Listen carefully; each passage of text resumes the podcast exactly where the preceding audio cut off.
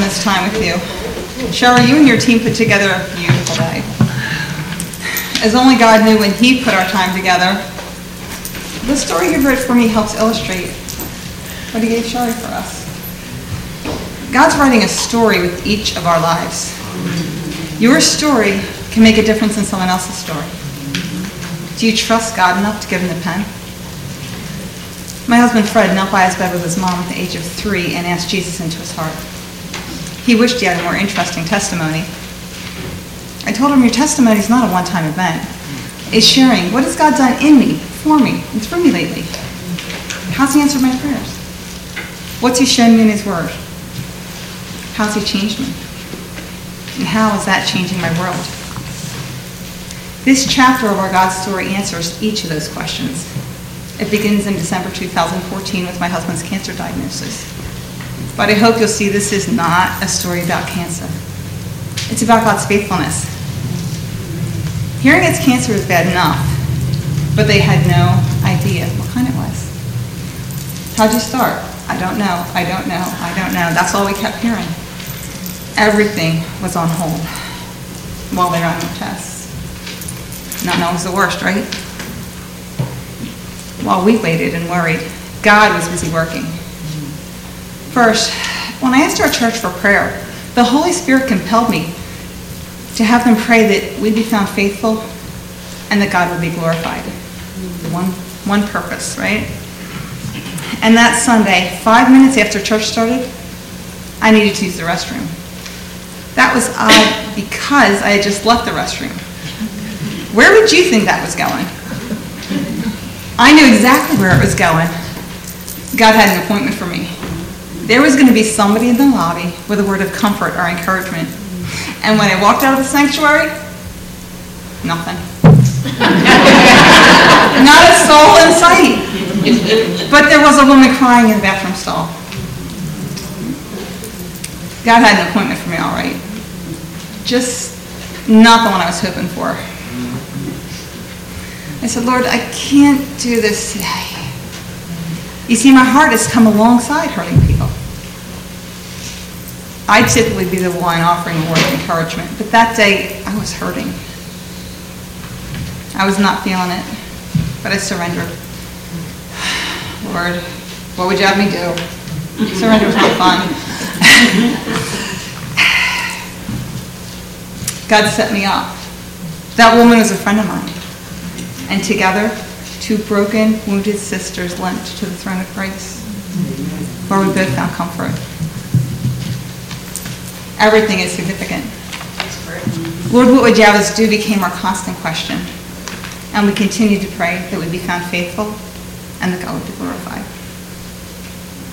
Two months later, there were still no answers. Fred was feeling much worse, and our oncologist seemed strangely unconcerned. It was time for a change. Our new doctor was a rare cancer specialist who also just happened to love Jesus and pray the prayers of a warrior. He had an idea of what was going on and began chemo immediately. Our answer finally came at the end of that first round of chemo. Not knowing is the worst until the knowing goes beyond your worst imagination. It was an extremely rare type of cancer. That's why they had such a hard time identifying it. It was also stage four, very aggressive, and spreading rapidly. But wait, there's more.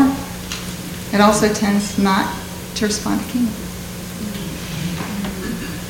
If it doesn't work, I never expected to hear the word hospice. Fred says, Think you're going to scare me with heaven? I'm the one wide awake in the middle of the night with a whirlwind of questions. How do I tell the kids? How do I tell his parents? How do I take care of Fred, take care of the kids, get a job, pay the bills, run a household? All at the same time. How do I say goodbye? How do I parent my kids alone? I started crying. What do I do? What do I do? I said, All right, Lord, I'm listening. What do I do? What's the next step? The Holy Spirit gave me scriptures to show me how to pray for the heart, soul, and mind of my husband. As I continued to seek the Lord, he told me, I need you to be so broken that all your strength comes from me. I took that as a warning and a promise. You will be broken. Very, very broken. And I'll be with you. I'll be your strength. So many people pray with us, and Fred started feeling better. Each update brought some small improvement. There was so much reason to hope. But God's words were never far from my mind. You will be broken. So I wondered when the shoe was going to drop. It wasn't until much later I realized God was giving me instructions. His desire for all of us is to be broken And blessed are the poor in spirit kind of way. Humble yourself on the sight of the Lord and he'll lift you up. Casting your cares on him because he cares for you. Fred and I grew so much closer when he got sick. We were united, fighting this enemy together. But the more his illness progressed, our nerves were shot and our tempers were short. I told the Lord, I have no love, no joy, no peace. I said, that's not right. Lord, what's the truth in all this? God said, You have a spirit of control. With our situation spinning out of control, might as well try to control my husband? How do you think that worked? and for the same reasons, he was doing the same thing to me, with the same results. Uh, you know what they say? If a drowning person grabs onto you, you're both going down? That's exactly what we were doing to each other. I had to repent of my need to control things and bring my thoughts under control of Jesus. That should have been the end of that. Journal entry, May 15. Asking Daddy why I always have to be the surrendered one. Eye opening as I, ugh, sorry, as I instantly realized I am not fully surrendered. The Holy Spirit showed me it's not about what's going on with me and Fred, but between me and God. One of the gifts of suffering long is seeing the darkness of my own heart and how far the grace of God reaches. God blessed me with a dad didn't feel well. It was a blessing because he used it to show me Fred had nothing to give. It wasn't a matter of won't, but can't. It wasn't personal. It was up to me to take the hits and overlook offenses.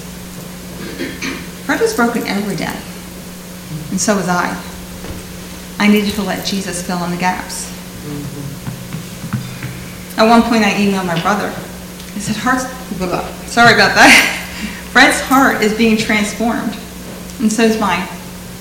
We're seeking God together and finding Him faithful.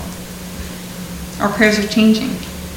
It does my heart good to hear Fred pray that God be glorified in this regardless of what happens.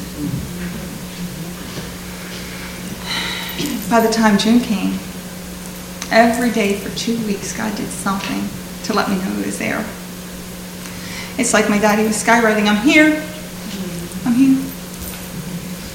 So when chemo stopped working, I wasn't entirely surprised. And I remembered my daddy's words, I'll be your strength.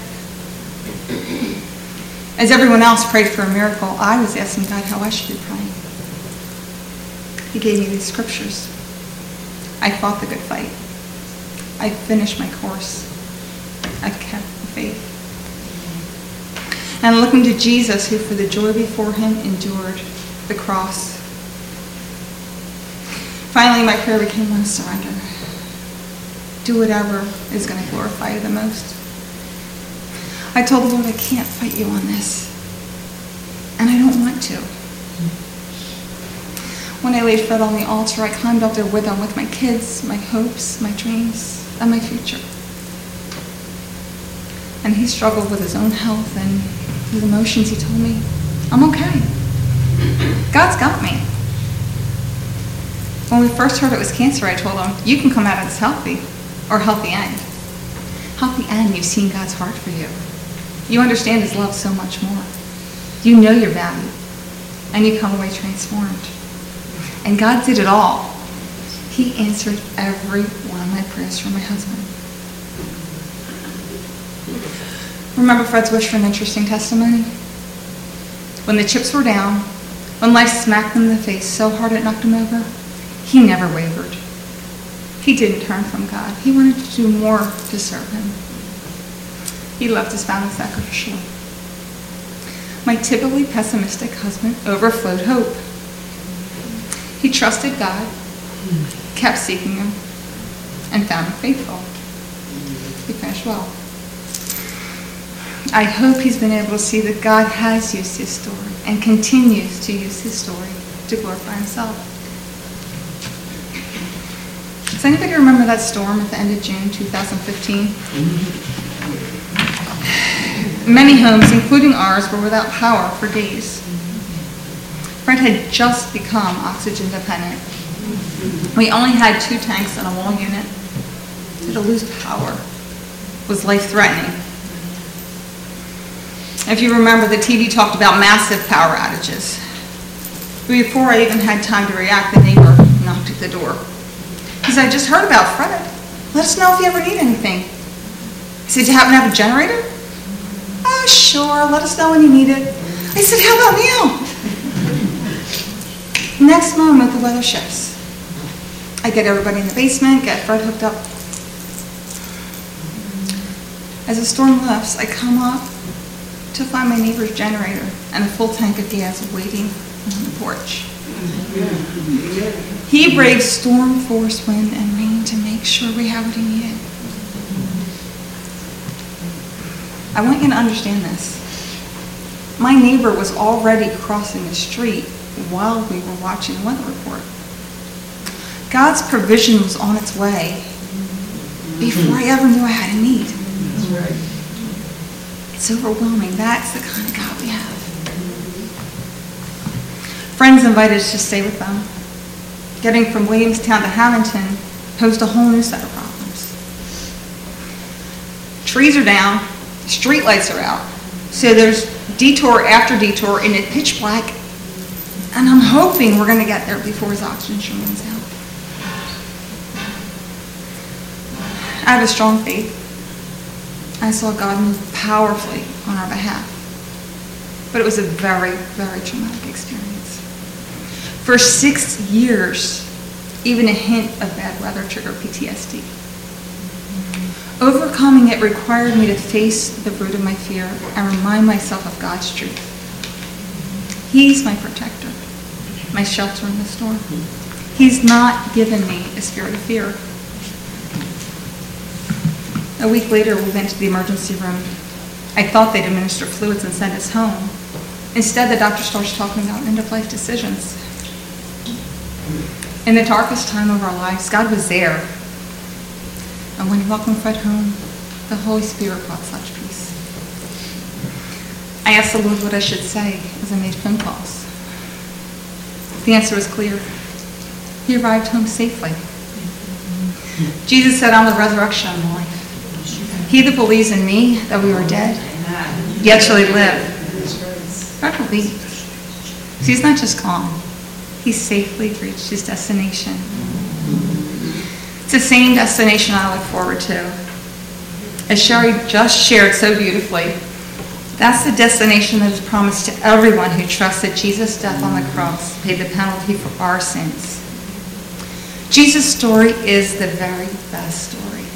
That's why I want my story, to tell his story. So seven months after that initial diagnosis, I was a 47-year-old widow with a 17-year-old, a 15-year-old, and a 10-year-old. We've had difficult moments and very dark days. Journal entry, July 15, just a few weeks after Fred went home. Feeling weak today. I'm the widow with two mites. I have little to give today, but I offer it all to my God. Daddy, I give you my emptiness. But wait, there's more. Jesus said the enemy comes to steal, kill, and destroy. But I'm come that they might have life, and that more abundant. It took me much longer than it should have to remember that God's promise of abundant life wasn't for everybody but me. The enemy has stolen, killed, and destroyed, but he's won nothing. I've learned grief is not all there is. In the past seven years, I've had children graduate, begin careers. My daughter's here with us. She just celebrated her first anniversary. My children are each walking out their own faith. There's been a lot of failure and a lot of growth. There's been joy, beauty, and purpose. and there's gratitude because Jesus is here. Journal, sorry. Journal entry July 17. Why me? Why did God give me answers? Why did he change Fred's heart? Why did he give me time to change my heart? Why did God give me an opportunity to right all the wrongs? Why me? Why have I found favor? So our time together today has been all about living in purpose. I needed there to be a purpose in my husband's death. Many times I begged the Lord, just don't waste it. Don't let it be for nothing. Journal entry, exactly seven years ago today.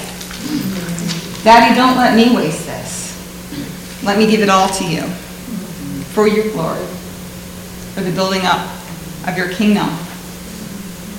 Saw this last night. I had also written Acts 17:6. These that have turned the world upside down came here also. I said, Lord, my world has been turned upside down. Use our experience to turn our corner of the world upside down for your sake. It's been so good to see him answer that prayer. Psalm 84 says, Blessed are those who pass through the valley of weeping and make it a well. They go from strength to strength in his strength.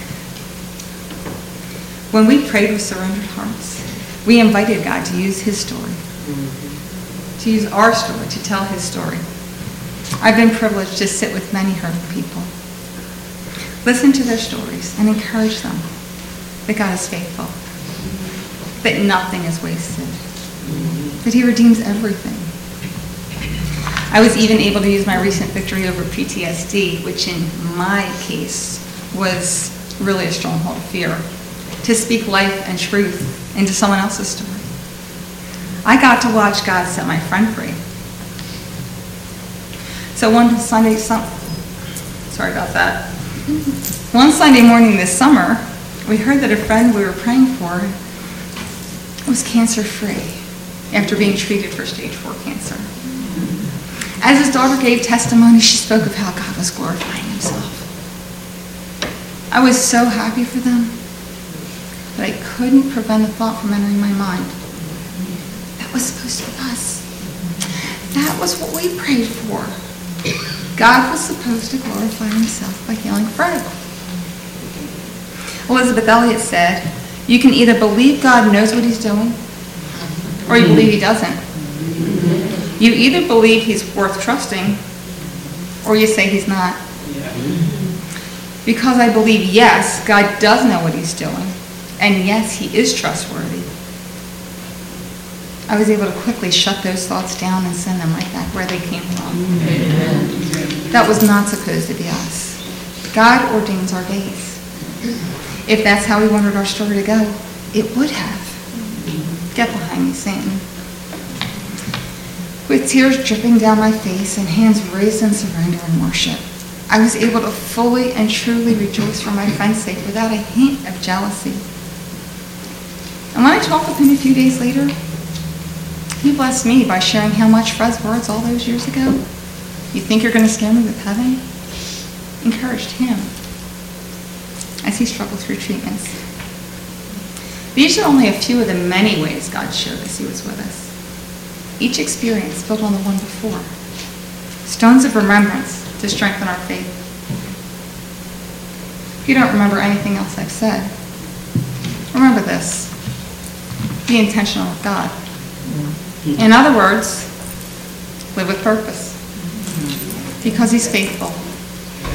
And he's always good. God is the author and finisher of your story. He who began a good work in you will be faithful to complete it. Do you trust him enough to give him the pen? Thanks so much.